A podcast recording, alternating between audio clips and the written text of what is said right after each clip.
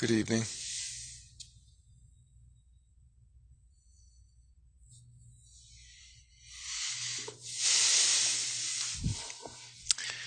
Wow, Brent, good to see you. Welcome back. You look great. Great tan. You must have got a lot of sun down there in the islands. Oh, in Illinois. Islar, good evening. Everyone else, good evening.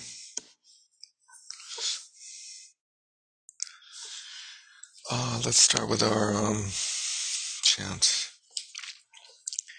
In order that all sentient beings may attain Buddhahood, from my heart I take refuge in the three jewels. In order that all sentient beings may attain Buddhahood, from my heart I take refuge in the three jewels. In order that all sentient beings may attain Buddhahood, from my heart I take refuge in the three jewels. Whatever the virtues of the many fields of knowledge, all our steps on the path of omniscience, may these arise in the clear mirror of intellect. O Manjushri, please accomplish this.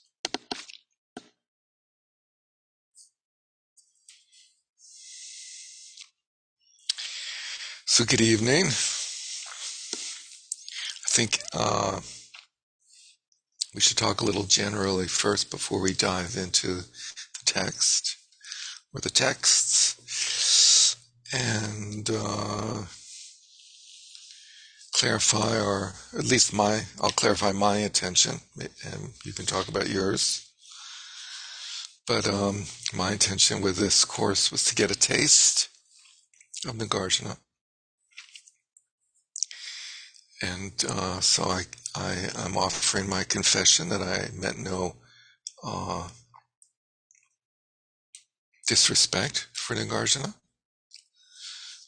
In going through these texts so quickly, whole text, Vigraha Vyavartini, one, one class, seems a little strange. So I just have to say that. so we're not going to get like, you know, fully through the whole thing here, but, uh,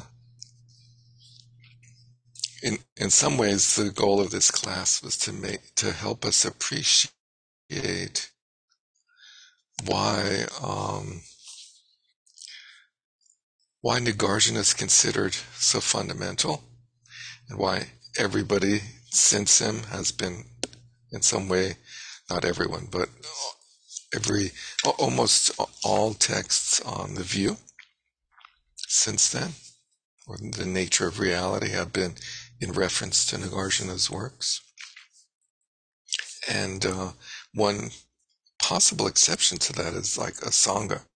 In some way, like, you know, are his texts related to Nagarjuna's is, is actually a really amazing question, I think. But, um,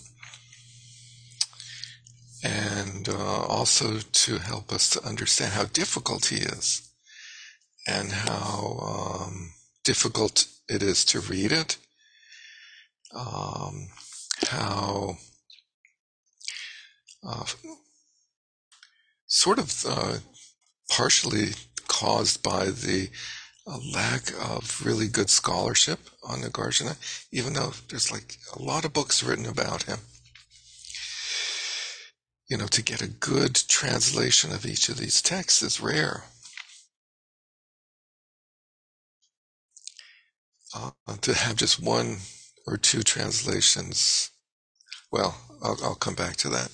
Um, and uh, partly to to uh, gain an appreciation for how um, important it is to to do background understanding of the framework from within which Nagarjuna and everybody else is discussing these issues, which is sort of my marketing pitch for us launching into that in the fall going in, in detail through the uh, the traditional preparatory courses that happen at the as the introduction to Abhidharma, introduction to Pramana or logic, introduction to the view through the tenet systems, and normally there's a another one called Grounds and Paths, which is an introduction to the path, but uh, we won't go through that one. uh, unless we change our minds. But um, so I thought I would also uh, there there is one very there happens to be for this text one very good translation of it that came out quite recently from Jan Westerhoff. Jan, John, Jan. Chris, do you know how to pronounce his name? It, it, they, they vary. Jan. Jan. Jan. Jan Westerhoff. I know another guy, a friend of mine, is J A N N, and he's Jan. Jan. Juan. Jan Westerhoff. Ah, Don Juan. That's who I'm thinking of. Uh, so he has an excellent translation, I would call The Dispeller of Disputes. And uh, Chris, I, I, I know you have this, right? Yeah, and and uh, so, for example, did you compare the translations? Somewhat. I'll be honest. I, you know, by the time I got through his much more lengthy uh, translation and commentary, I didn't have a whole lot of steam left. Yeah, yeah, totally. Well, I I tried comparing them a little more, and and the differences are just so dis uh, so great. Uh, it's uh, it's very hard to find it like a consistently good translation of this text. Partially that's the the language that it's been translated from. And so I thought it would just uh, bore you a little bit with um, some information about the text. And uh, you know, part uh, part of the the uh, profundity of Nagarjuna is the whole thing in the East, where all these Buddhist writers have been writing commentaries to his texts for um, almost, almost two, well, uh, 1800 some odd years. And, um, and then people in the West have started to try to unravel him and translate his texts and make them accessible. And, uh, the quality of those differs dramatically and the ease of finding them and the accessibility of the language and the printing and all of that is just so radically challenging when one as a westerner tries to access this information. So anyway i thought i would read a little bit from this guy westerhoff's uh, jan westerhoff's first couple of pages. This is given uh, the rising interest in uh, Madhyamaka philosophy in the recent past this remark by Bimal Matilal, and he's quoting this famous Indian logician who's like the expert on Indian logic of our current time period and has written a number of uh, foundational books on Indian logic. He says, There's no doubt that this treatise of Nagarjuna needs to have a wider philosophic audience that remark is even more true today than it was over 20 years ago. In fact, the dispeller of disputes, which is how he translates vigraha Vyavartini. So our text is called what? Overturning, uh, overturning of objections. And you see in our text, the Sanskrit is vigraha Vyavartini. The, uh, in Sanskrit, the name of the text. And so overturning, yeah, Jan translates as dispelling or dispeller, and uh, Vyavartini of objections is uh, translated by Jan as disputes. And uh, in fact, this text is an ideal companion piece to Nagarjuna's main philosophical treatise, the Mula Madhyamaka Karika, or Fundamental Words in the Middle Way. Covers some important topics that do not play a big role in this larger work. And it's a little unclear what he means by this larger work, but he's referring to the Mula Madhyamaka Karika, such as epistemology and the philosophy of language.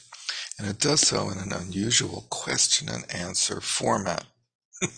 and his uh, choice of the word unusual is is interesting, is unusual in that it makes it extremely confusing in some ways. But on the other hand, it's like cool to have like a Q&A with Nagarjuna, you know, and, and this, this text if Nagarjuna lived today, you know, he would put the uh, the karikas on the on his website, and then he would have an FAQ.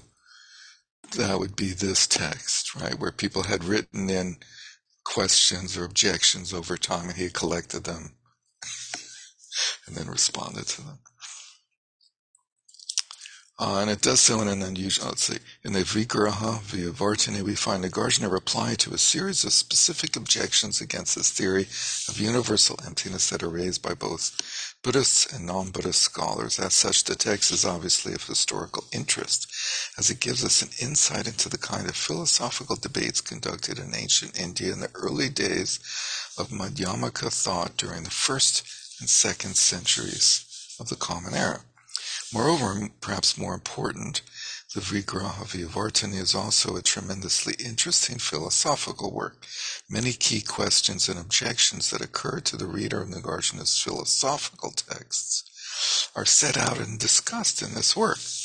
So it's uh, it's like an acknowledgement by Nagarjuna that his uh, elegant, eloquent, and elusive pro, uh, verse composition, the fundamental verses in the middle way, is a little hard to understand.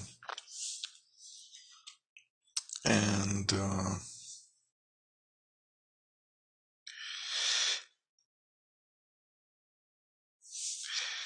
this uh, this activity of uh, discussing key questions and objections to the reader of Nagarjuna's philosophical texts, which are set out and discussed in this work, allows us to gain a view of a variety of additional facets of the core theory of Madhyamaka. For those who regard Nagarjuna's Madhyamaka, see how good I'm, I'm being? I'm trying to pronounce it the, the Larry Mermelstein way. For those who regard Nagarjuna's Madhyamaka as a philosophical system that was uh, that not only was historically very influential, but also has a considerable systemic appeal. The discussion contained in this text is an invaluable resource. I think he's trying to say that for people like us who are trying to understand it experientially, it could be a helpful text. That would be nice. History of the text. I'll read a little bit of this. Gives you an idea of, um, well, let's read it. The Vigraha Vyavartini consists of 70 verses in Arya meter. That's the name of the type of meter in uh, Sanskrit world, Sanskrit poetry world, I guess, together with an auto commentary and prose following each verse. The text is divided into two parts. The first 20 verses, together with uh, sorry, the first 20 verses present a set of criticisms of Nagarjuna's theory of universal emptiness. In the second part, Nagarjuna spends the remaining 50 verses replying to these objections. So,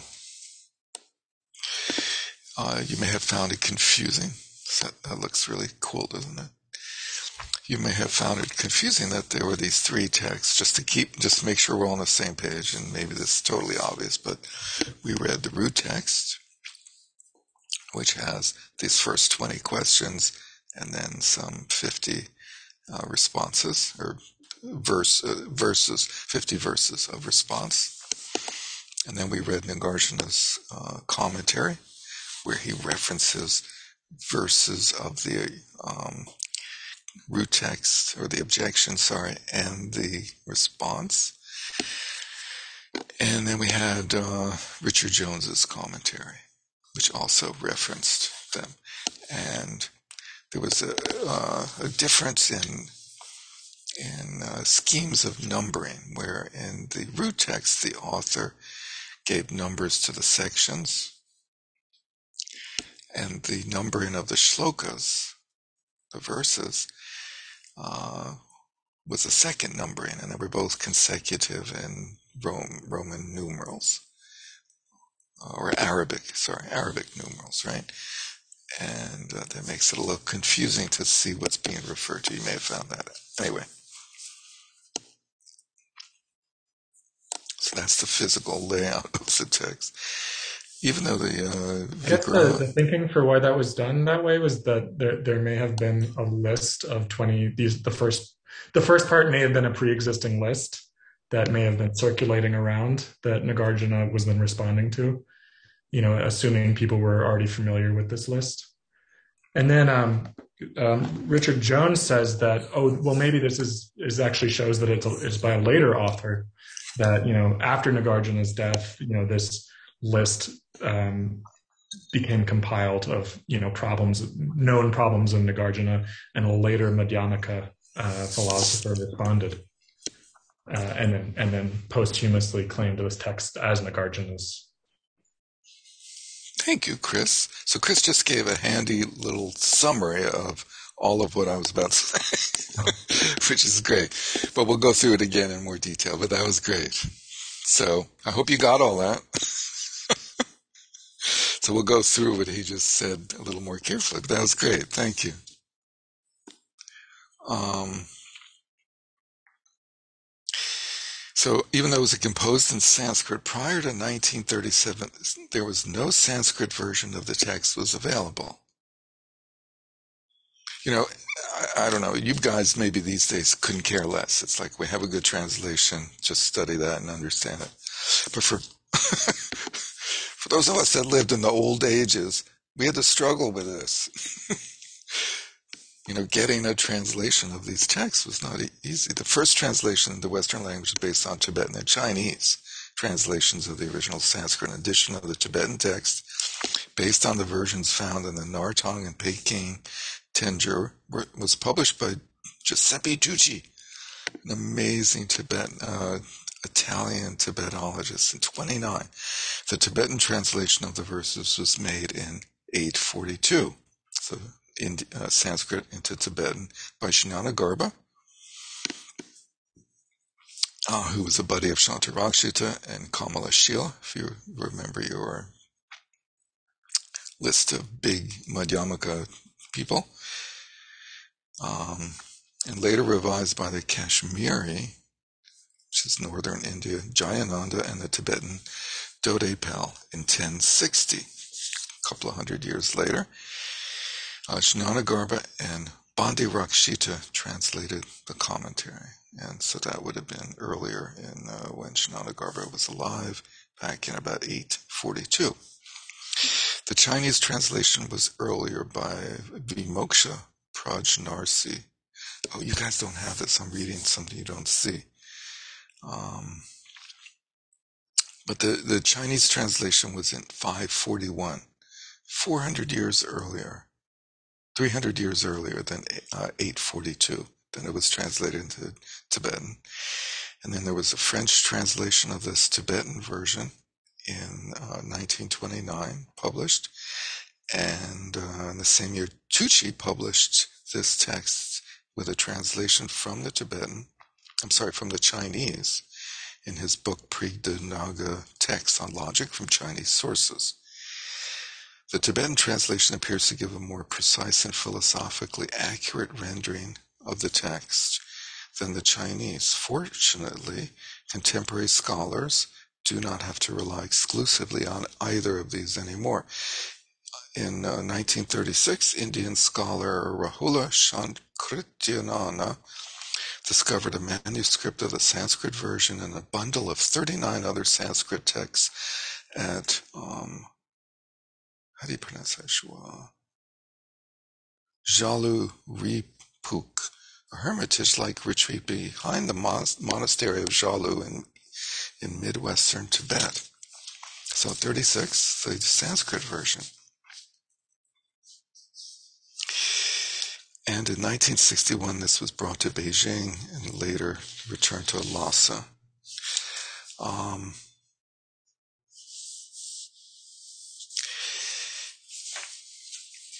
So you have all these different versions of a text based on the language that it was translated from. So then skipping to Jones, a book you guys all have on page 121. And I thought we would go through some of this background stuff and then dive into just one topic in the text and go through the root sorry, the, uh, the objection, his response, his commentary on his response, and uh, Jones's commentary on that one segment of the text. So, but first, did Nagarjuna write it in style? Condon, it looks like the author of the Karikas wrote this work. It appears to uh, so many typos in this book. It's unbelievable. Um, it appears to written. It appears to have been written after the after that text to explain epistemic issues. Chandrakirti says that this work is merely an appendix to the Karikas. That's a pretty interesting statement. This is an appendix. So this after you go through the Karikas, then it's like, okay, here's the FAQ, the Q&A. Today, most scholars accept the author of the Karikas as the author of this work and the commentary. This is one of the big things in Nagarjuna studies is which works do you believe that we he wrote? We went through this to lot to some degree earlier. This text focuses on epistemic issues rather than metaphysical ones, as the Karika does, and that is uh, that a statement is not decisive. The same author may be merely addressing a new topic related to the first one, presumably related to the uh, uh, metaphysical topics. But a strong argument can be made that some later Madhyamikas came across a short treatise by someone who objected to the Madhyamaka philosophy, i.e., the first 20 verses, and wrote a response. And he quotes certain scholars who put this forward. Italians, Tola and Dragonetti. One argument reflects epistemic issues that did not develop for at least a hundred years after Nagarjuna which is really interesting statement that they can say that this issue about epistemology didn't appear for a hundred years. And their basis for that is a little shaky. well, especially considering the fact that the dates for any ancient Indian philosopher are totally, you know, murky. Not totally. There actually is a shred of uh, of uh, chronology there.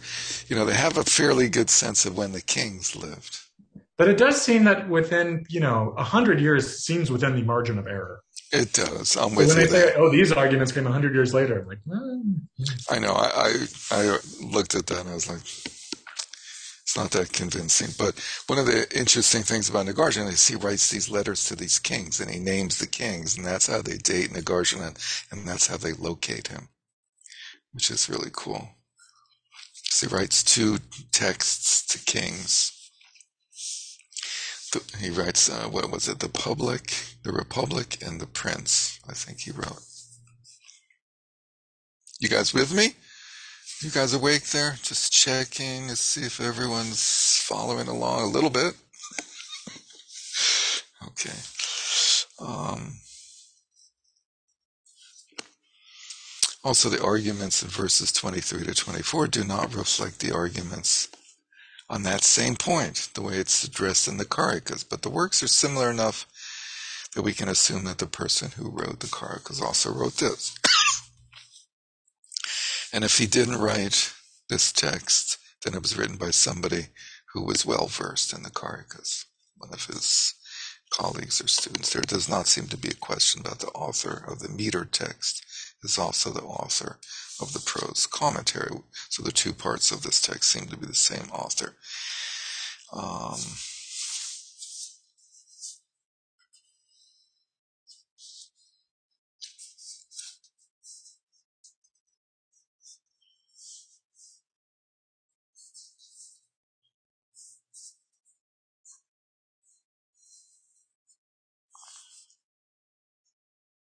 Okay, so and then uh, Nagarjuna's general um, tactic. So on page 122, Jones says the opponent's, opponent's core claim is that Nagarjuna has a dilemma. Everything is either real or unreal, and either way his claim of emptiness cannot stand. Uh, Nagarjuna's negation of self-existence means that nothing makes sense. It's the main objection. Nothing can work and happen or, and the whole act of negating self-existence is self-negating. so that's the overall the main objection, and uh, thus for Nagarjuna's arguments to see, succeed, they must either exist or not exist. The non-existent cannot accomplish anything, etc. And um, Nagarjuna's, thus Nagarjuna's alleged refutations refute themselves. That's so one of the complaints. And uh, that is skipping ahead a little bit. Nagarjuna cannot cannot argue against the self-existence of anything by any means without assuming the reality of those very means. So, you know, in what sense does his presentation of the emptiness of self-nature hold any water? Um, indeed, even the conclusion of emptiness can be correct only if emptiness is itself self-existent which is obviously a contradiction. So clearly, somebody has mistaken the words for the meaning. And uh, Nagarjuna responds. So his general response is he rejects both reality and non reality. He, he, rejects the extremes of taking things to uh, a total extreme in any particular way. And um, offers a third option. Phenomena do exist. And exist does not mean are not empty. Exist does not mean truly existent. Exists means merely existent. Uh, but are dependently arisen. Exist dependently ar- ar- arose, arisen, dependently produced, and hence are empty of self-existence. He rejects the unreal as impotent, since it's unreal, and the real as impotent because anything real is unchanging. He rejects his opponent's repeated treatment of emptiness as non-existent in that way. Skipping to the next paragraph, he also asserts that the emptiness of empty entities is not a thesis, it's not a premise to be invoked or defended by in any argument. He advances claims, but these claims are merely the conclusion that follows from refuting the claim that phenomena exist by self-existence, i.e., the statement of the state of things when it is shown that self-existence does not exist. Or does he deny self-existence since from the ultimate point of view, there is no reality to deny. So, one of the famous ways of describing Nagarjuna's um, work and his activity is uh, that emptiness doesn't make anything empty, and emptiness doesn't destroy anything because there's nothing real to be destroyed and there's nothing to be made empty. So he's not like proving anything. It seems he sort of uh, treats his thesis the same way he he treats other phenomena, which is to say, it, yes. it doesn't it doesn't exist substantially, but it's still efficacious. Totally, yeah. It's just another. All phenomena are the same in that way. All phenomena are either efficacious or not, and either way, they're not anything in themselves. Whether it's what he's saying or what he's talking about or how he's talking about it. You know, so it's a matter of like, are you, um, the, the objector is basically, uh, or the disputer is basically reifying the argument, reifying the large, trying to reify the logic or the argument as some sort of like uh, theistic habitual pattern. Presumably coming more from like a non-Buddhist, I think, point of view of like, well, knowledge is like a given. It's like from this sort of uh, idea that, that existed in the times and the philosophy of the Vedas of like the, the truth is like a thing and it has the power to overturn falsity or overcome falsity and so forth. And uh, in, in the Buddhist tradition, that gets like condensed down into when you look at the uh, 75 dharmas, you see one as like syllables and one as words. You know, so there's this like still sense of there being an entityness to to the means of communication. Uh, you know, so there, there's this whole argument in the text about the means of knowledge and how do we uh, gain certainty about something or how do we prove something and does that means actually achieve the purpose of explaining or correcting or presenting something? And in the process does it actually impact what's being talked about in any way? So that's the section of the text on uh, page 32 it's section four called The Means of Correct Knowledge.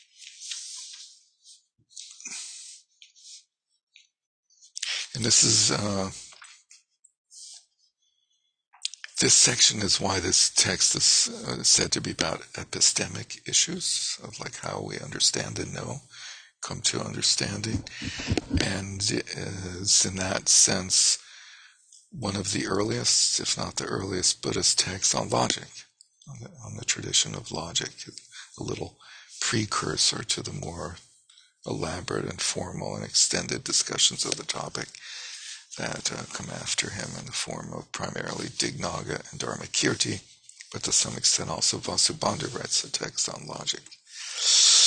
So the means of correct knowledge. So why don't we look at uh, first the objection and the reply. So Jones helpfully matches the reply to the objection, whereas the text that uh, as it appears in its original and in its Tibetan and Chinese translations does not do that.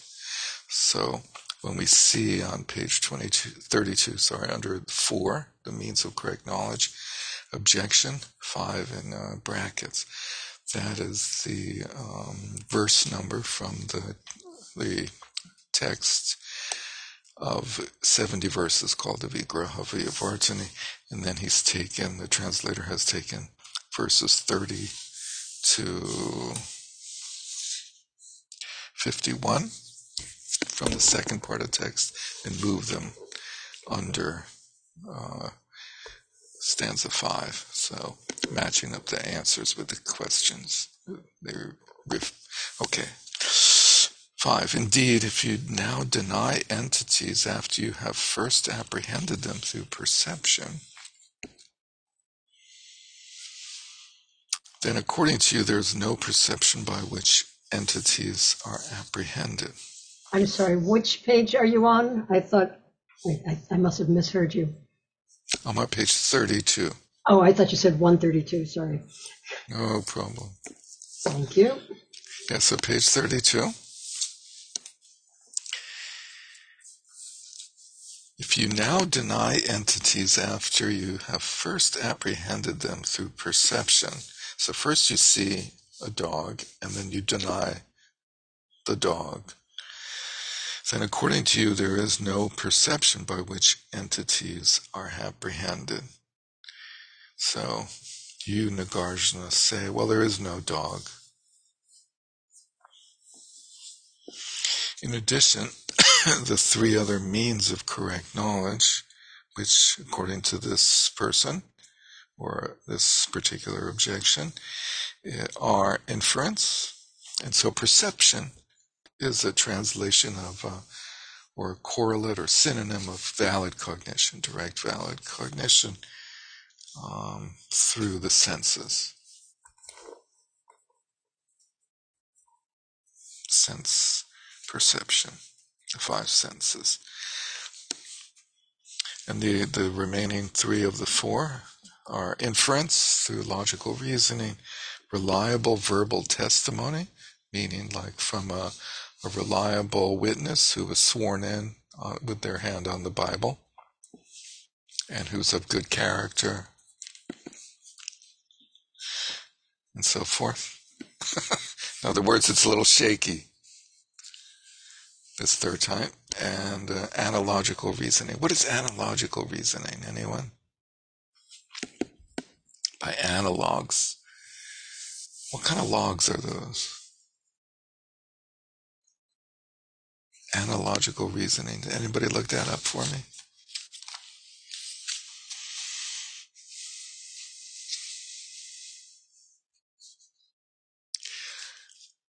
Any guesses? Anyone want to take any guesses while Cynthia looks it up? Eric, take a stab at it. I would assume it means reasoning via analogy. That's what it sounds like. That analogs Yes, are a correct. concretized version of analogies. Cool. Non-digital. Okay, so example. Thank you. Good guess. Good, good. Not not guess. Educated um, response. Anyway, um, analogy. So example. Now, uh, Dignaga goes into this whole issue of what are the possible valid means of cognition, but by the time of Dharmakirti, we left with just the two of perception and inference, because the other two are shaky. Um, so anyway, these are all um, all in the same position as the first instance, which is you deny entities after you have first apprehended them. So this objector is making the very profoundly simple objection that you have seen things with your own eyes, you've heard things with your own ears, you've experienced things directly through your senses, and yet you deny you deny that there's any apprehension of an entity. Um, and, and so, how can uh, how can there be any means of knowledge that you use to then understand the nature of reality, or that you use to deny those options, those objects? So the uh, objector is saying that Nagarjuna has denied perception as a viable means of knowledge because there's nothing if if uh, one is not apprehending something either genuinely or correctly then there's no perception. And if that's happening by inferential reasoning if we're reasoning about things that are non-existent then our reasoning has no power as uh, and same for the remaining two forms of of gaining understanding about the world about our reality. And uh, so he's he's implying he the objector is implying that um, Nagarjuna's ability to uh, argue a position, i.e., the emptiness of all phenomena, is invalidated by his own denial of his means of understanding that situation. Okay? So let's see. Nagarjuna replies, if anything whatsoever. now, it's a little unclear who added what's in the parentheses, but I'm going to guess that the translator added that in this case. If anything whatsoever were apprehended through perception, then there would be an affirmative or a denial. But there's no such thing to apprehend, and so there's no fault in me.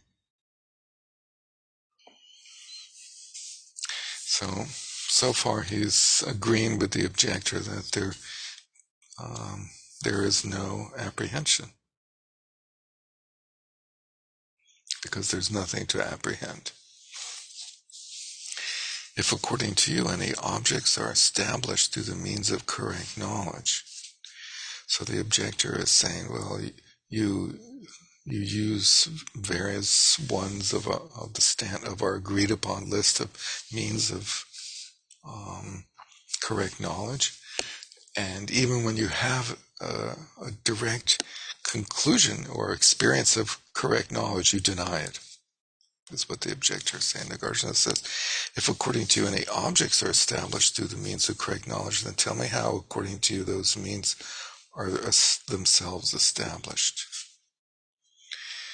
So the objector complained that Nagarjuna's own arguments um, undercut the ability to understand things through various means of understanding.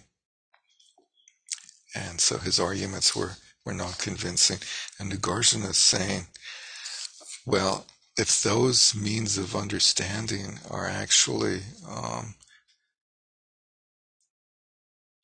resulting in the establishment of any objects, then how are those means of knowledge established? In other words, if if the uh, veracity of the objects of means of knowledge are um, established, if the veracity of our experience is established by virtue of having valid means of knowing something, then there's a, a sort of um, a progression there that one thing is proved proved to be real by another thing which we take to be real. And Nagarjuna is saying, well, how can you just take those means of knowledge as being real? What made them real? You've already established that there's this dependency relationship between uh, experiencing the reality of the world as an object by virtue of its being a, a apprehended by the correct means of knowledge. And so, by that same logic of one thing being verified by another thing that verifies it, what verifies your means of knowledge? You you've set up a, a, situation that has no, you know, so um, that fails its own logic. If you say those means are established through the means of correct knowledge, then there would be an infinite series of such means. Those means of knowledge would have to have other means of knowledge, which would have to have other means of knowledge, and so on and so forth. So there would. Uh, so I'm on the top of one of sorry, 33. Maybe I did say 133, but 33. Um, in the first paragraph there. If you say those means are established through the means of correct knowledge, then there would be an infinite series of such means, and neither the beginning, the middle, nor the end of the series can be established. You, you know, it's just endless. You can't even find where the end is. You thought the end was, you know, by perceiving a, a dog, but maybe the, the perception of the dog then results in some something else, some other knowledge or understanding.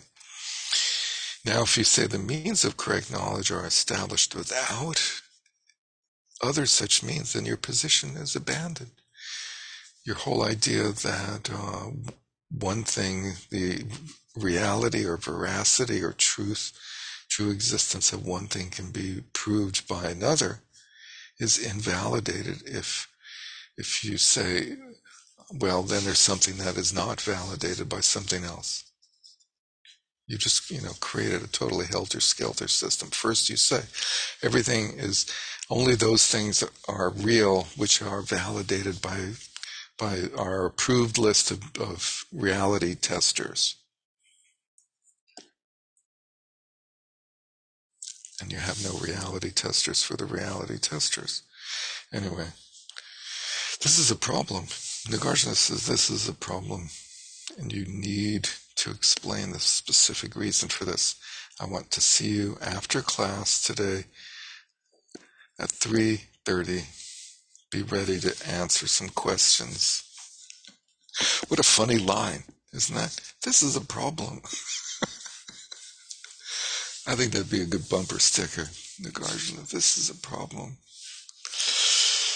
If you say the means of correct knowledge are self-established, just as fire established illuminates itself, now we enter into this wacky world of can things act upon themselves, which is this slippery slope that is often entered into. And you should know that it's a little slipperier, slipperier than it appears. It appears to be pretty clean cut, you know, that Knives can't cut themselves, and lights can't light themselves, and fires can't burn themselves. But the problem is, is that when you get to awareness or consciousness, consciousness seems to be conscious of itself, and that presents a little bit of a conundrum. So if we're if we know when we're conscious and not conscious, then something is conscious of that or aware of that.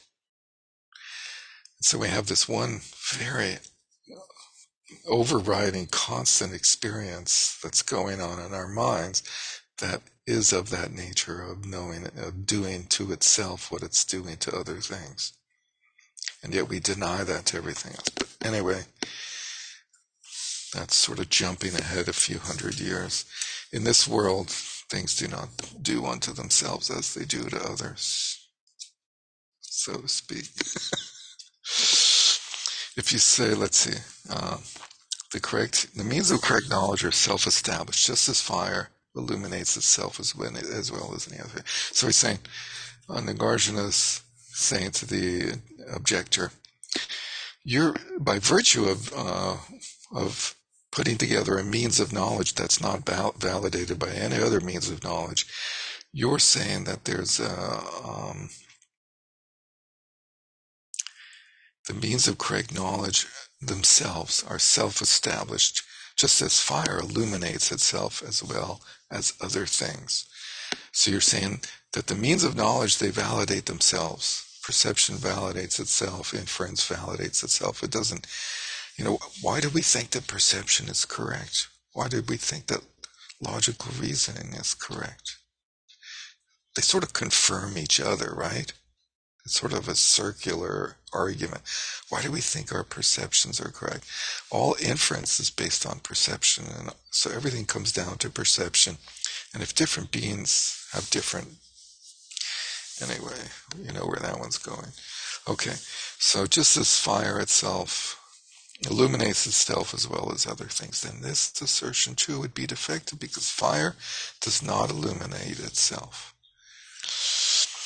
For the non-perception of fire is not comparable to that of a pot in darkness. Now, if that isn't a, isn't like a, a non sequitur, I don't I don't know anything about non sequiturs. is that a good response? It's like years ago you would say no soap radio, right? It would be like an absurd response to something a tough crowd here tonight. So, um, for the non perception of fire is not comparable to that of a pot in darkness. Does that make sense to everyone? I, I'm assuming somehow that he's linking two different analogies. I, right. One of them is the fire one, and the other one is about like lamp self illumination or, or or lamp illumination I don't know. That's the only thing I could come up with. It's weird. Yeah, yeah. Let's see how it goes. Right. So we got I think, fire. Uh, I think the the difference is that you can you can apprehend a pot in darkness. Maybe you feel it. You know, maybe you you knock it off the shelf and you you hear it smash on the floor. But there's no there, you, you can't perceive fire in the darkness. There's there's no form of fire that you could perceive in darkness. Fire is always accumulated by uh, accompanied. Fire is always accompanied by illumination. Right, which uh, totally true. But that's why I, it seems like a rather odd thing because there wouldn't be non-perception of fire if there's fire, and that the original statement about fire is that it illuminates itself, not whether you can see it or not, but whether it illuminates itself. And if it's burning, well, there's a light and so there you know of some kind and it's illuminated in some way.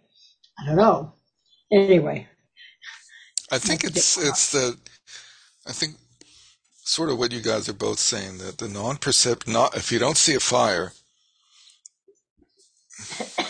it's not comparable to not seeing a uh, a pot and i think the in darkness part goes with both of them right so the non-perception of a fire in darkness means that there is no fire, right? Because right, okay, there would be no darkness. Actually, right. So right? that makes sense, but it's sort of yeah, the way he says it, it's just sort of. Uh, I know it's bizarre. Like... anyway, totally out of left field, right? But actually, what you just said actually does kind of clarify it, even though it's a very bizarre. Did I illuminate it? Yes, you actually you did.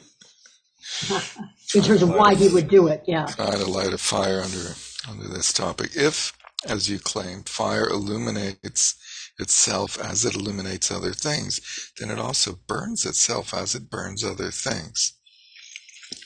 Now, presumably that is an absurdity because he doesn't like follow up with any conclusion to oh. it. If, as you claim, fire illuminates itself as it illuminates other things, then darkness also covers both other things and itself. So he's like extrapolating this ability to do, perform one's function to oneself and others to other phenomena where they clearly, it becomes an absurdity. There is no darkness in fire, nor in anything else where there is fire. How then can there be illumination? I think he means how can there be illumination of darkness, but I'm not sure. For illumination is the destruction of darkness. It is wrong to say that fire illuminates as it comes into existence. I think I think he left out here the word darkness. I think he's saying it's wrong to say that fire illuminates darkness as it comes into existence. Fire doesn't interact with darkness. Fire, uh, its quality is to burn and to produce light, but it doesn't. Um, it it burns that which is burnable, but it it doesn't. You know, you, you can't really say it lights that which is lightable. It, it illuminates that which is illuminatable, because that which needs to be illuminated is darkness, and light never interacts with darkness, does it?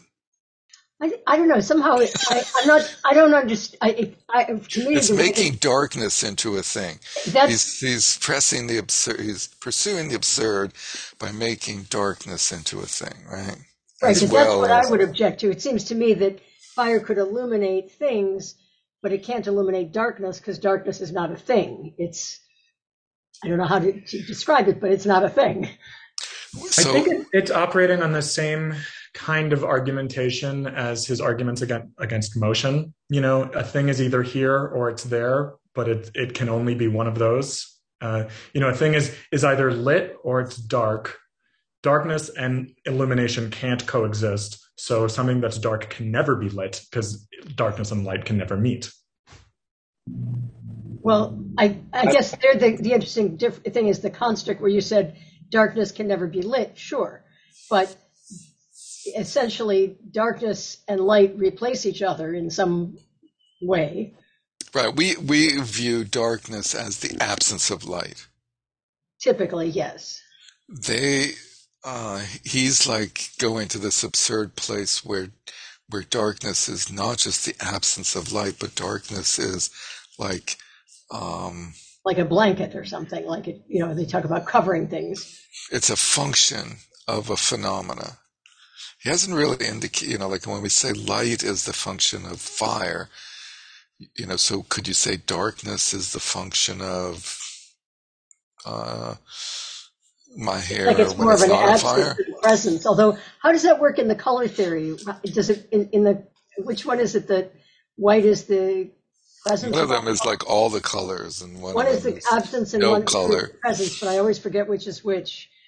Well, Um, what I think is interesting is, you know, it it shows this tendency to set up these dichotomies that things are either this or that, and there's no in between.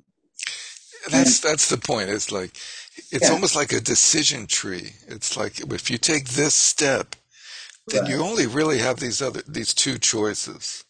It's like a key, like a signed key. It's either one or the other, but there's and it, it has And to be diametrically opposed. Right, and and and they're both absurd. They're they're both so diametric and and extreme that well, there's no room for for anything else, and it, it's it's simple minded, and that I think is what Nagarjuna is arguing against that that reality is not um, either extreme. but all the arguments seem to be that things are extreme. They're either this or that. And That does seem to be the the mindset of his supposed objector is is that the mindset of the objector is a very sort of concretized person who uh, takes things to be very literally true as they're presented either by perception or by logic. Can I ask a question that's not related to this black and white aspect, but hmm in that relates to the just the issue of using perception as the means of knowledge?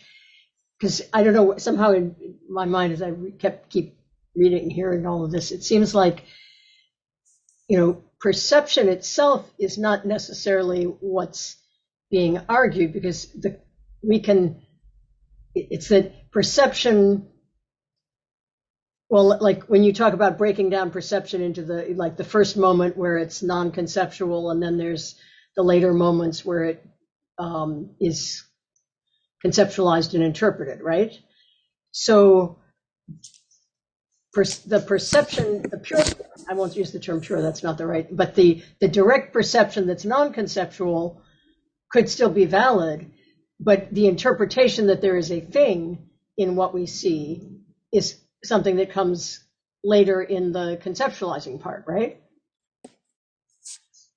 That really depends on on whose account of perception you're going by, right? So he's I, I understand Nagarjuna to be responding to the Nyayakas, and for them, like you're perceiving real things out there. It's not the the thing, the quality of thingness isn't a conceptual imputation that is, is put on top of a perception, but perception itself works because there's a real object out there in the world that is being perceived. You know, I, I think uh, partially what's going on, and maybe this is a little simplistic, but is that this this period of time, and, and I, I guess I mean from like the, the time of the Buddha until uh, Nagarjuna, and you know, all the way to let's say uh, Vasubandhu or something. You know, the thousand years that the Buddha's after the Buddha is a period of time, and, and probably preceded him by a hundred years or so, where human beings were were uh, you know like we talk in the West about the Middle Ages and coming out of the Middle Ages with the Renaissance and and real realism. Um, what is it called? The realists, the something, or modernists or something. Um, where you know we came out of the dark ages of like believing in ho- hocus pocus, and suddenly uh, scientific method developed developed in the West. In the East, they they it seems came out of the same mist of the dark ages somewhere shortly before the time of the Buddha, and realized that what you actually what we actually experience through our senses is real. And then what we can conclude with logic has a similar reality to it. And that those were huge uh, conclusions because before that, there was all, you know, the, the level of like mythology that people lived in where, you know, to some extent not distinguishing between stories and realities. Is that too simplistic?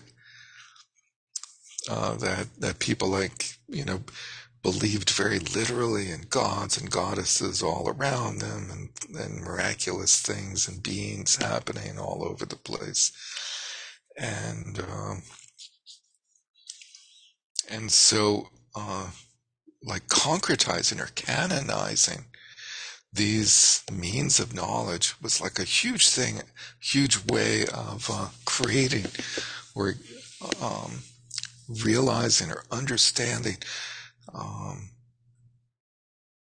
principles of reality that all beings should uh, understand, or that all for principles of reality for all beings that you know, we, we know things through our senses and we can understand other things through our reasoning. And that spans all different types of sentient being organisms. And so they become like these pillars of, um, of like religion to some extent.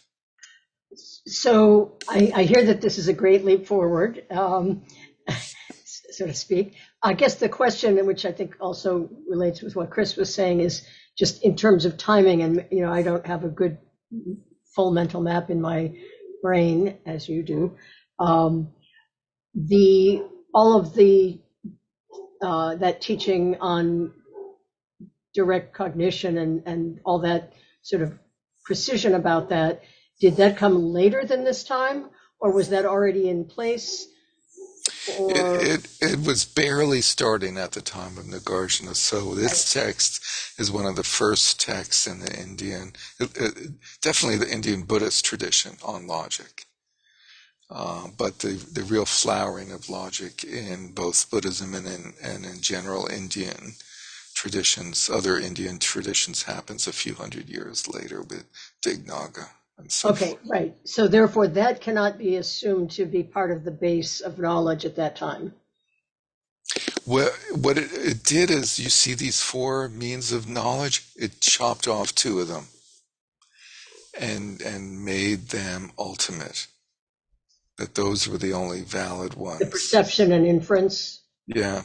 But yeah. then, even with so then even even so, I mean, I'm mainly focusing on the perception one here it's still the question of what what do we mean? What part of that perceptual process do we mean? the know, whole because- thing.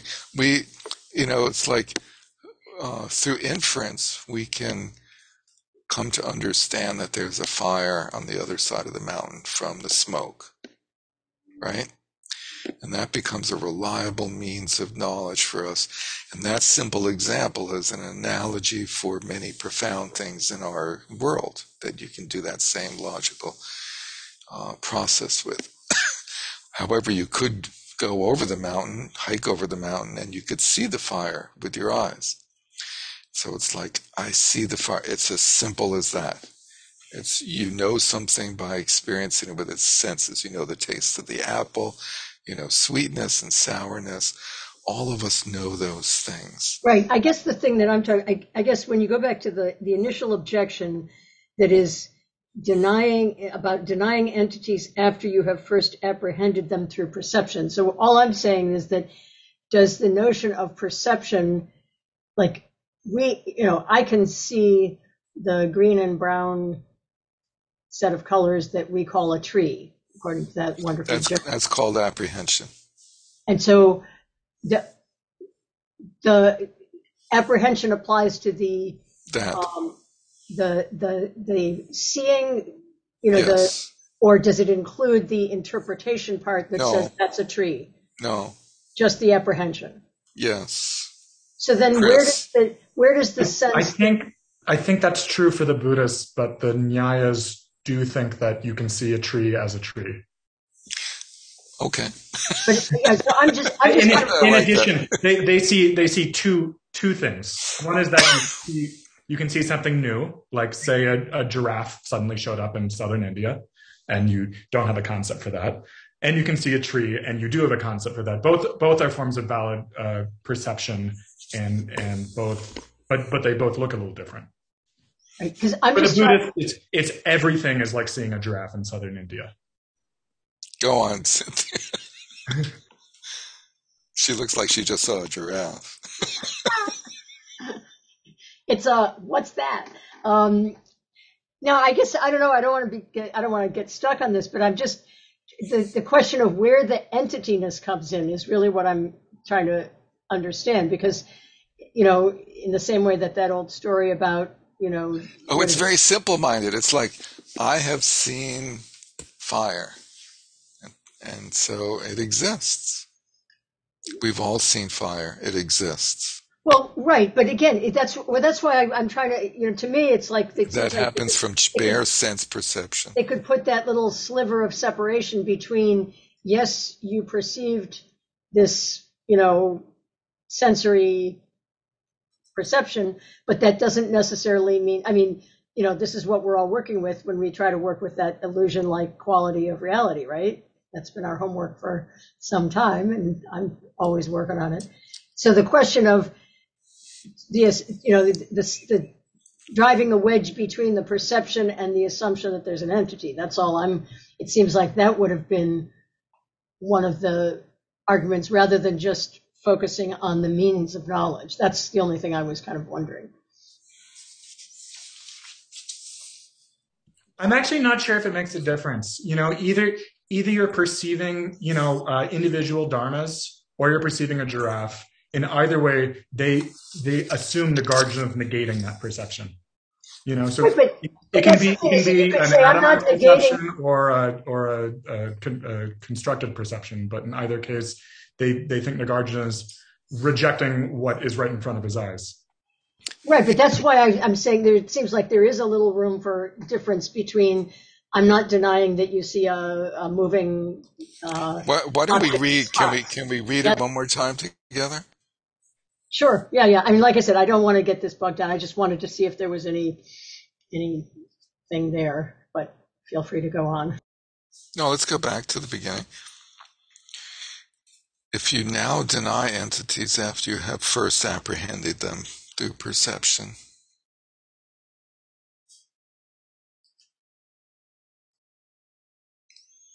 so uh, the assumption is that Nagarjuna has um, apprehended things like fire because he writes about them. So he's writing about things he's experienced. So the subjector is saying, you you apprehended fire through your perceptual means of knowledge, and now you're denying them. And that, that's my, what, I mean, essentially my question is, why isn't Nagarjuna saying, I'm not denying it. Yes, I saw a red thing and it felt hot. Or, I mean, I'm sorry, I saw red and it Because that's hot. not the objection. That's not what the objector is objecting to. That's that's covered in a different Okay, Q that's, and what But I was even, to even if it was, I, I think the objector's argument still stands. Like it, it doesn't matter if it's a fire or a red pixel. The point is the objector thinks Nagarjuna is denying perception as having any existence.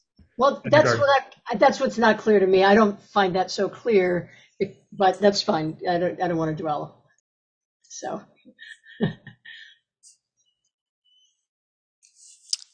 The the objector says, "Okay, you've perceived the fire, but you deny that it has that it's an entity. Therefore, you are also um, denying that there's perception."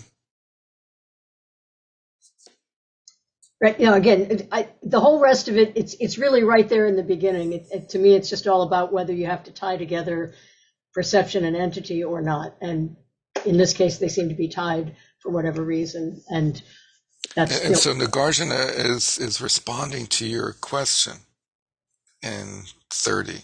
You know, thirty is in response to five. If you deny things that you see, then you're denying seeing, is what the objector is saying, right? If you deny things that you can see with your own eyes, then you're denying your own eyes. Nagarjuna is saying, if anything whatsoever real were apprehended through my, if, if I had seen anything real, then there could be something that I was affirming or denying. I didn't see anything real. You're projecting onto me. Yeah, I mean that part I, I saw, that one made sense to me. But then it keeps going on into this means of knowledge stuff, and it seemed like that gets to be sort of That's the main topic. It's a, that's the topic. It's for the means of correct I- knowledge. I- I we dealt with fire somewhere else. we dealt with the object or somewhere or else. entityness is maybe it's in a Entityness is, is okay. dealt with in a, in a different one. Okay, because that, then, thank you. That's sorry about raising the point here. I can't remember them. I can't remember them all anymore. And the Nagarjuna says, but there was no such thing to apprehend.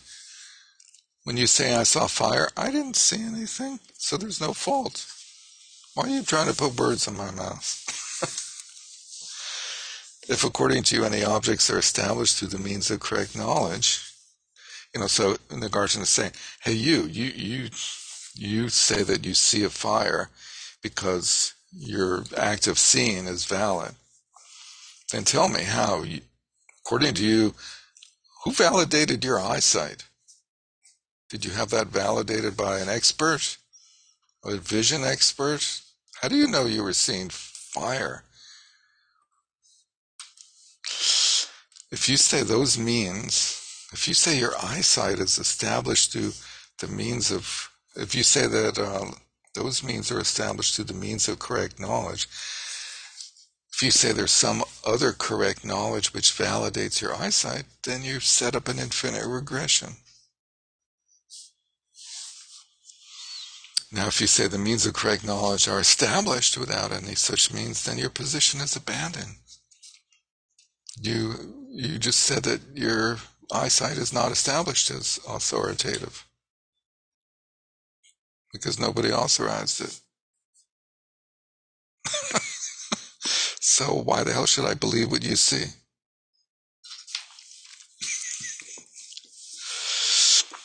Um, if you say the means of in the next 34 which is on page 33 verse 34 if you say the means of correct knowledge are self-established just as fire illuminates itself as well as other things. So my eyes validate see themselves just as fire illuminates itself and other things. This assertion would be defective fire does not illuminate itself for the non-perception of fire is not comparable to that of a pot in darkness so the non-perception of fire is not uh, in darkness. So there was, uh, you can't say, you can't, you, it would be comparable to saying that in darkness there is fire that has not been illuminated yet.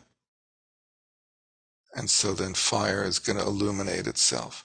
So fire would have to pre-exist its illumination or not.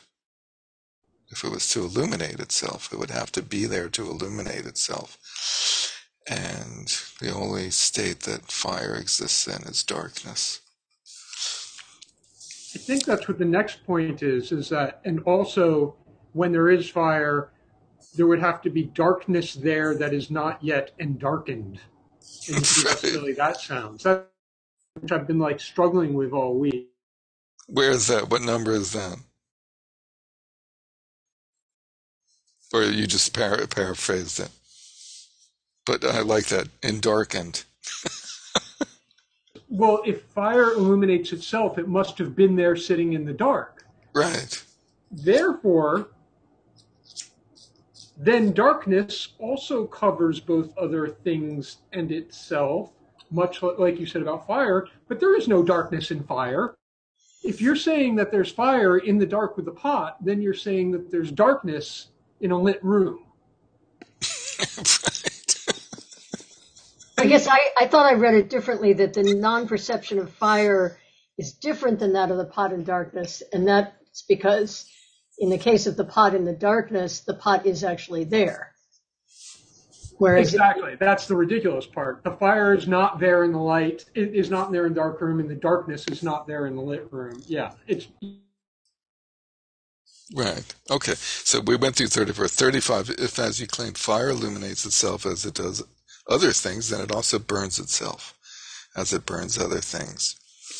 So he, he, he seems to feel that's an absurdity.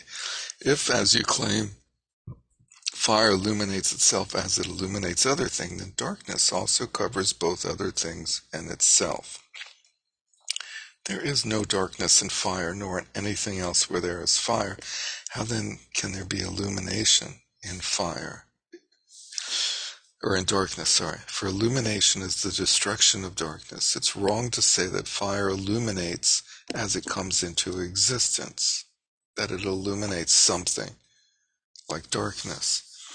For when it arises, it doesn't touch darkness. It has no interaction with darkness and if fire destroyed darkness, even without coming into contact with it, then the fire standing here could destroy the darkness everywhere because it doesn't seem to need to contact the darkness to destroy it, to illuminate it.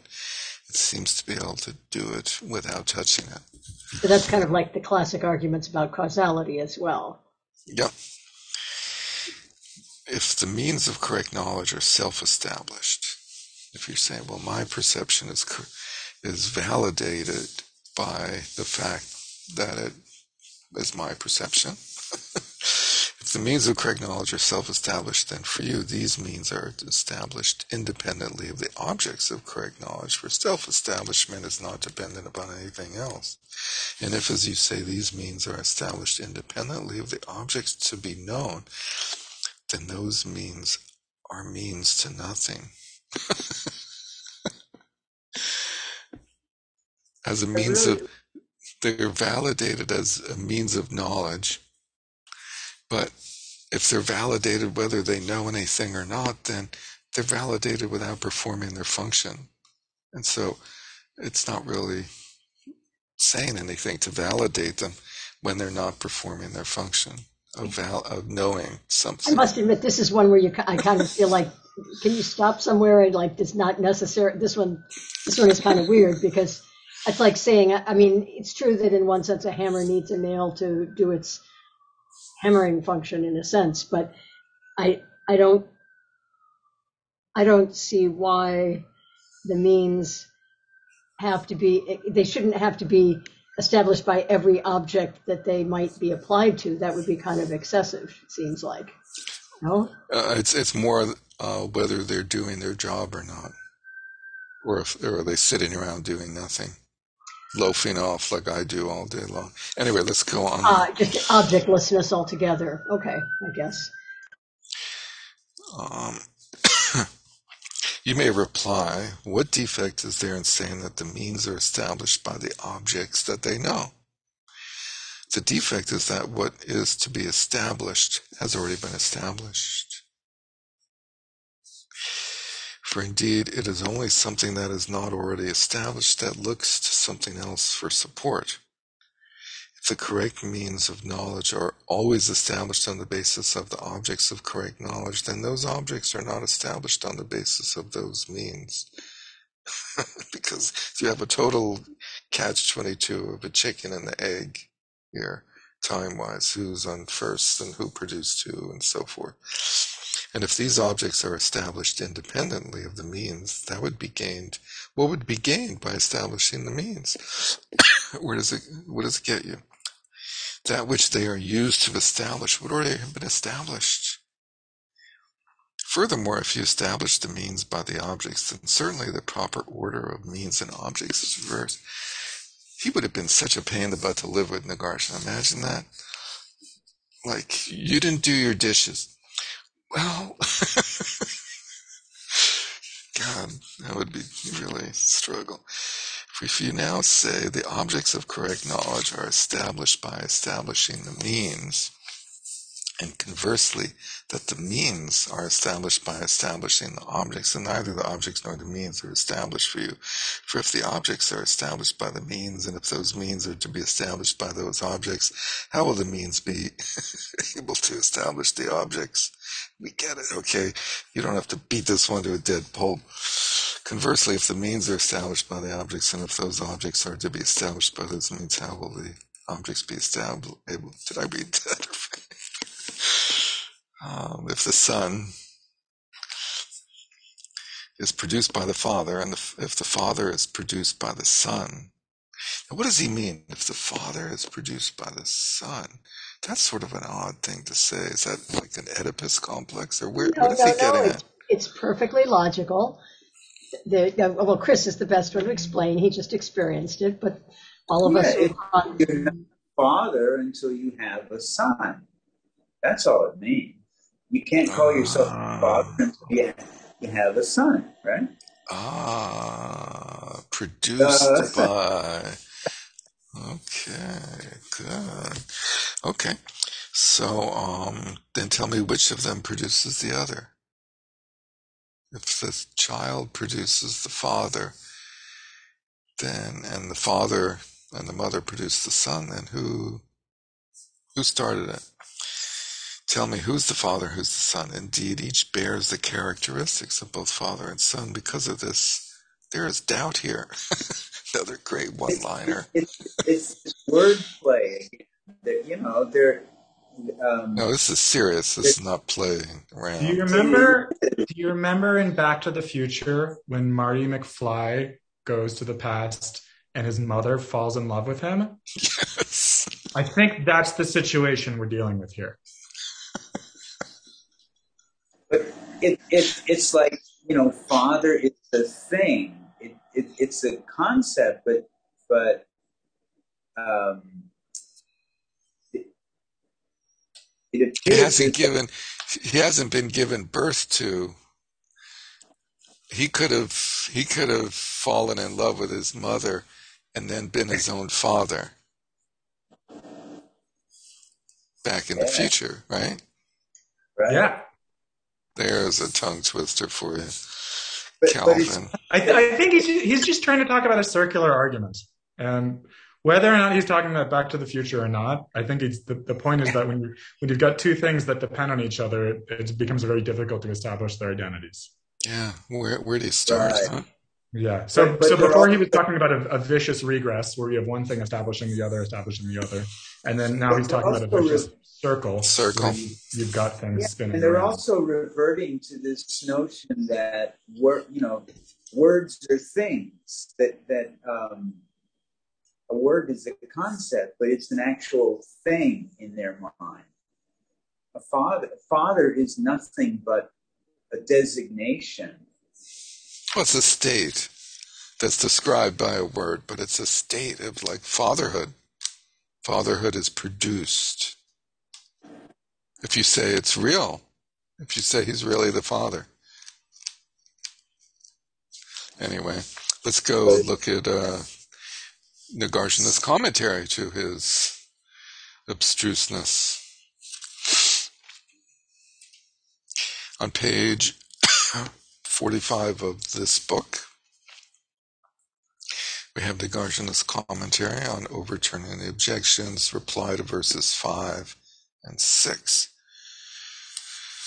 Only if I apprehend anything whatsoever by one or all of the means of correct knowledge, experience, which uh, was called perception earlier, by the way, valid inferences from valid premises, which is called inference, the reliable testimony of others, and reasonings by analogy, analogical reasoning, would I have something to either affirm or deny. Since I do not, in fact, apprehend any object of any kind whatsoever, I never said there was a fire there. I neither affirm nor deny. In this situation, your criticism, if you deny objects after having apprehended them through one of the means of correct knowledge, then those means do not exist, nor do the apprehended objects. That statement is of no concern to me at all because I never apprehended anything. You're talking about somebody else. Maybe he looks like me, but it wasn't me. Moreover, you may think that these noble objects are established through the means of correct knowledge, just as things to be measured are established through their measuring instruments. That's a good one. That's a rather profound one that exists to today. Is all we know about reality is what we're able to measure about it through our senses or through other instruments. But how are the means of correct knowledge established? If they're established without the aid of those means themselves, then the thesis that all objects are established by these means is abandoned. Because they're no longer indisputable, independently existing, irrefutable means of knowledge. You may also think the objects known through the means of correct knowledge are established through those means, which is how the system of valid cognition is set up. And those means are established through other means, but then an infinite series of means follows, and you're going to get very mean. You may ask, what harm is there in an infinite series? okay, what's the problem with an infinite series? I'm okay with that. I got a lot of time. If there is an infinite series, the beginning cannot be established. If we don't have a beginning, we just can't deal with it. Uh, for those means are established through other means and those through other means. Thus, there's no beginning. If there's no beginning, how can there be a middle? How can there be an end? Therefore, the statement those means are established through other means is not valid. If it doesn't have a beginning, middle, and end, where, at what point is the means going to establish the objects? So how do they deal with turtles all the way down? Yeah. You may now think the means of correct knowledge are established without those means. But the objects to be known are established through those means. We got two different sort of uh, systems here. On the one hand, there's this one this one set of principles that's self-existing and ultimate and all powerful, and uh, is established by the logic that things can establish themselves. And then on the other hand, we say that everything else has to be established by something else. It's called double standards, I think. Um, in addition, there's discord. Sounds like a uh, an I Ching reading. There is discord. Why are some objects established through these means and some others are not? You must state the special reason why some objects are special and they're established through these means and some others are not.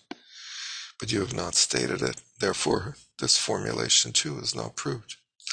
The opponent musters up some strength and says the means establish themselves as well as other things. As is said, fire illuminates itself as well as other things. So too the means establish themselves as well as other things. Reply by Nagarjuna, your claim the means establish themselves as well as other things, like fire illuminates itself as well as, as other things, has a small problem with it. There's a small problem with your car. Fire does not illuminate itself. A pot that is not illuminated by a fire is not perceived at first in the darkness. Then, when illuminated by the fire, it's perceived. If fire, in the same way, were first not illuminated and existing in darkness, and then were illuminated, then it could be said that fire illuminates itself. However, this is not so. Fire doesn't exist in darkness. Therefore, this premise too is not proved. Moreover, if, as you claim, fire illuminates itself as it illuminates other things, then it would also burn itself as it burns other things. However, this is not so. It doesn't really say why, but in this situation, your statement, fire illuminates itself as it illuminates other things, is not valid. Furthermore, if your opinion, if in your opinion, fire illuminates both other things and itself, and it's opposite darkness. It's funny how he says the opposite of fire is darkness. Also would cover both other things and itself. However, this is not seen in this situation. Your statement, fire illuminates both other things and itself, is not valid again for the second time. In addition, in fire there's no darkness, nor is there any darkness where fire is located for illumination is the warding off of darkness. But since there's no darkness in fire, or where fire is located, where is the darkness that is warded off by fire? And from what act of warding off does fire illuminate both other things and itself?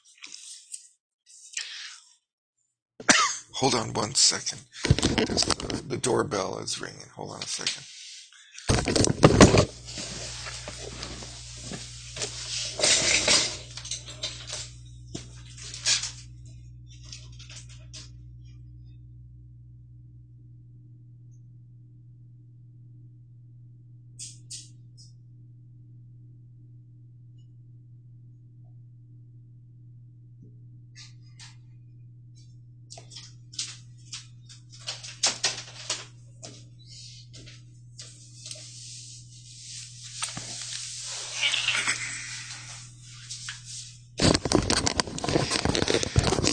That was, that was the, the milkman. You know, if you miss a delivery, then you, you have to go without for days.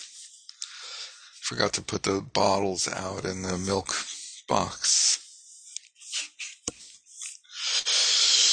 Oh. What were we firing up?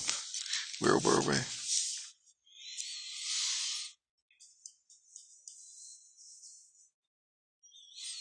Totally lost. Let's see. We were on 46, right? Yes, in the middle of the page. Fire, there's nowhere darkness, etc. But since there's no darkness in fire, 37, or where fire is located, where's the darkness that is warded off by the fire? From what act of warding off does fire illuminate other things in itself? Fire does illuminate the opponent. Fire illuminates other things in itself, since there's no darkness in fire where it's located. Is that not so? Do I sense a note of frustration here? In its arising, fire wards off darkness. Indeed, where there is no darkness in fire, where it is located, because in its arising it illuminates itself and other things. The Guardian response, the claim that fire in its arising illuminates itself and others is not supportable. In its arising, fire does not actually reach darkness.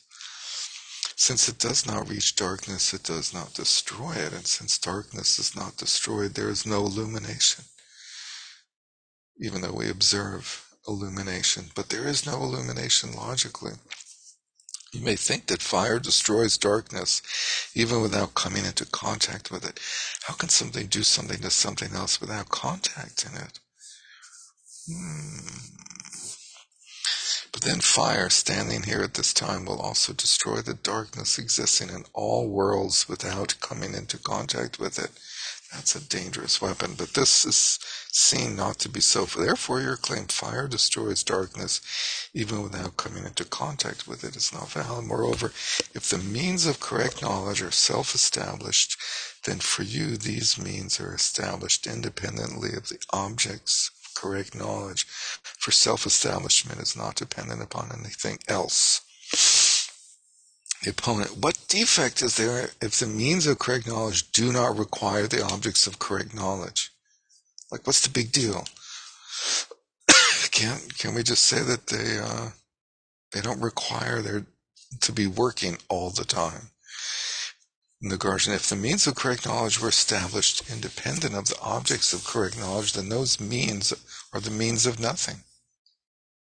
How can you still call them the means of correct knowledge if they're not meaning anything, if they're not bringing meaning to your life. Thus, there is a defect.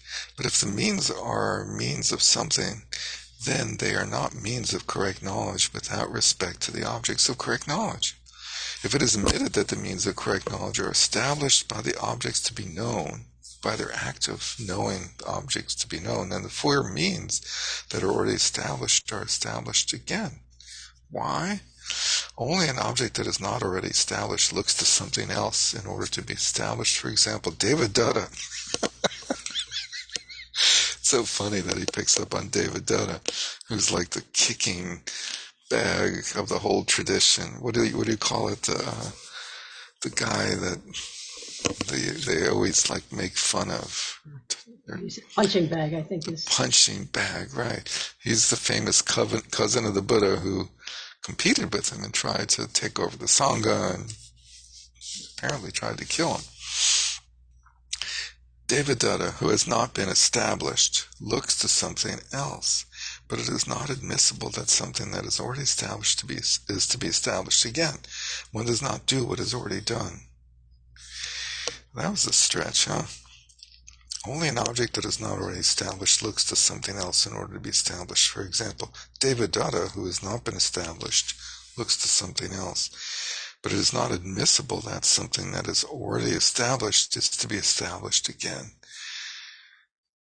If something's established, like if Devadatta was established, then you wouldn't have to, you wouldn't have to perform the function of establishing anything. Moreover, if the means of correct knowledge are established by the objects of correct knowledge, then those objects are not established by the means because for the object to be established does not establish the instrument by which it is established. The fact that something's established by a valid means of establishing does not establish the valid the validity of the means of establishment. something about disestablishmentarianism here going on. Um, now you may think 44 these objects are established independently of the means, but what then would be gained by establishing the means? That which they are used to establish would already have been established. What is done by the means? In addition, to avoid the defect stated in verse 41, you may think the means of correct knowledge are established by the objects, but then the means and objects are reversed. For you, the means become the objects, for they are established by the objects, and the objects become the means, for they're established by the means. Just like the Father and the Son becoming one produce the Son producing the Father. Anyway, uh, one more paragraph. You may now think the objects of correct knowledge are established by the establishing of the means, because the objects require the means, and conversely, that the means are established by establishing the objects, because the means require the objects. it's, uh, it's like a Monty Python routine. Uh, would this be like a, a really good Monty Python routine, or what? Like John Cleese and the other guy going at it. Be priceless. Uh, for if the objects are established by the means, and if those means are to be established by those objects, then the means are not established because their cause, the objects, has not yet been established. In such circumstances, how will the means establish the objects?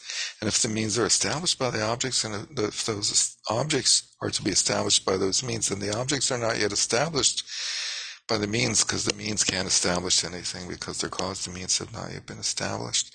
In such circumstance, how will the objects establish the means?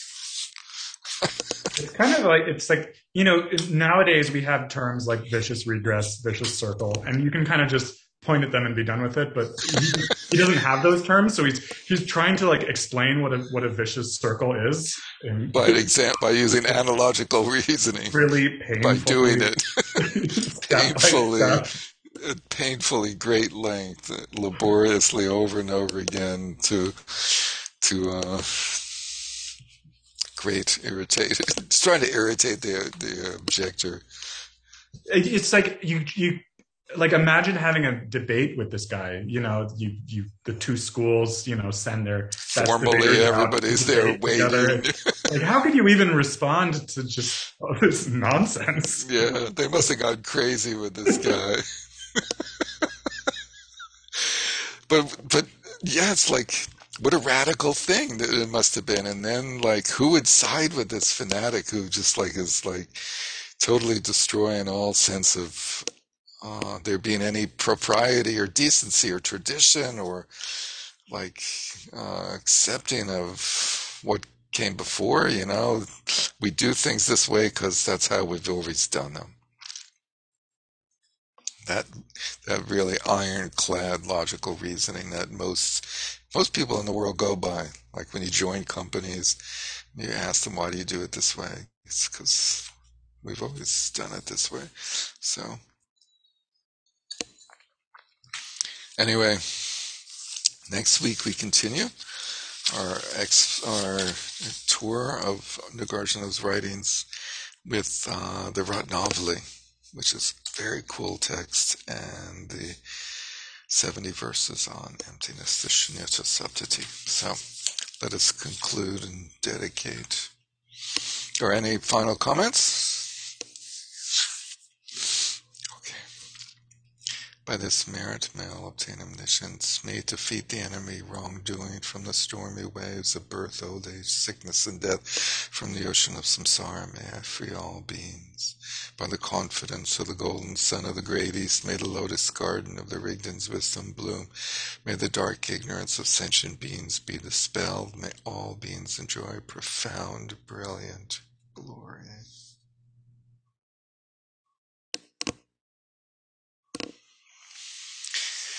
Thank you. See you soon. Take care. Stay cool.